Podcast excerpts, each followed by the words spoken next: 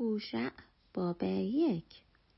کلام خداوند که در ایام عزیا و یوتام و آهاز و هزقیا پادشاه یهودا و در ایام یروبعام پسر یوآش پادشاه اسرائیل بر هوشع پسر بیری نازل شد.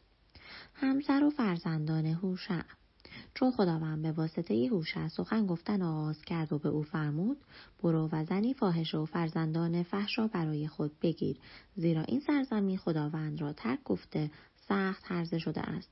پس او رفت و جومر دختر دبلایم را به زنی گرفت و او آبستن شده پسری برایش بزاد.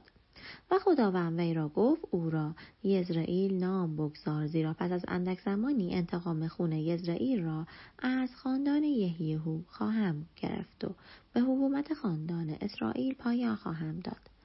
در آن روز کمان اسرائیل را در وادی یزرائیل خواهم شکست.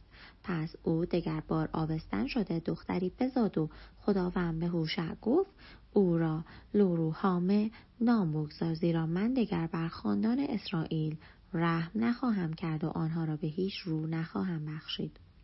اما بر خاندان یهودا رحم خواهم کرد و ایشان را نجات خواهم داد نه به کمان و شمشیر و جنگ و اسبان و سواران بلکه به یهوه خدای ایشان.